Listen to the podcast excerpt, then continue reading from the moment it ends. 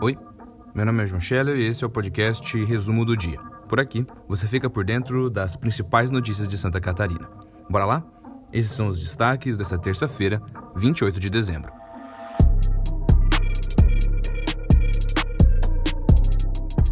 Bom, a gente está na reta final do ano e, como de costume, o litoral de Santa Catarina é destino para diversas famílias, inclusive a de Jair Bolsonaro.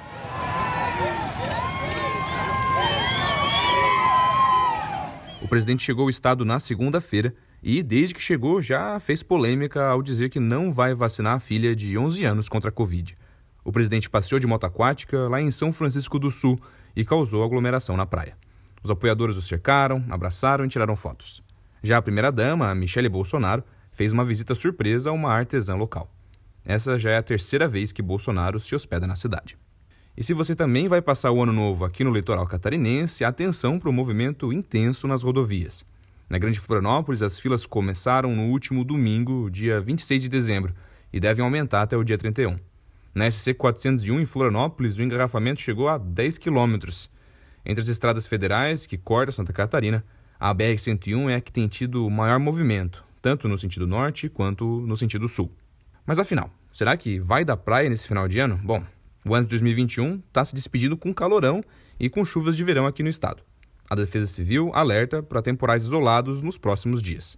Ainda é cedo para saber se chove ou não na virada, mas por enquanto a previsão é de sol entre nuvens durante o dia 31 e pancadas de chuva.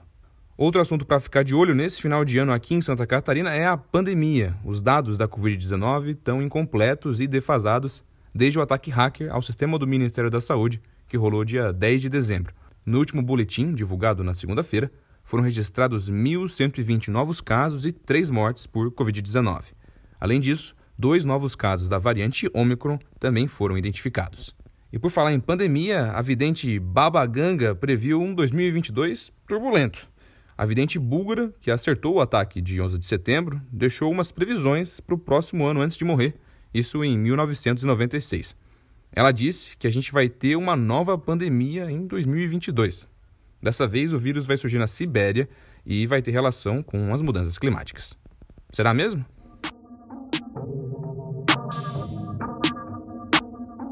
Bom, a gente fica por aqui o movimento nas estradas e nas praias, a previsão do tempo e até a previsão do futuro, você pode conferir lá em nsctotal.com.br nos links que estão na descrição do episódio.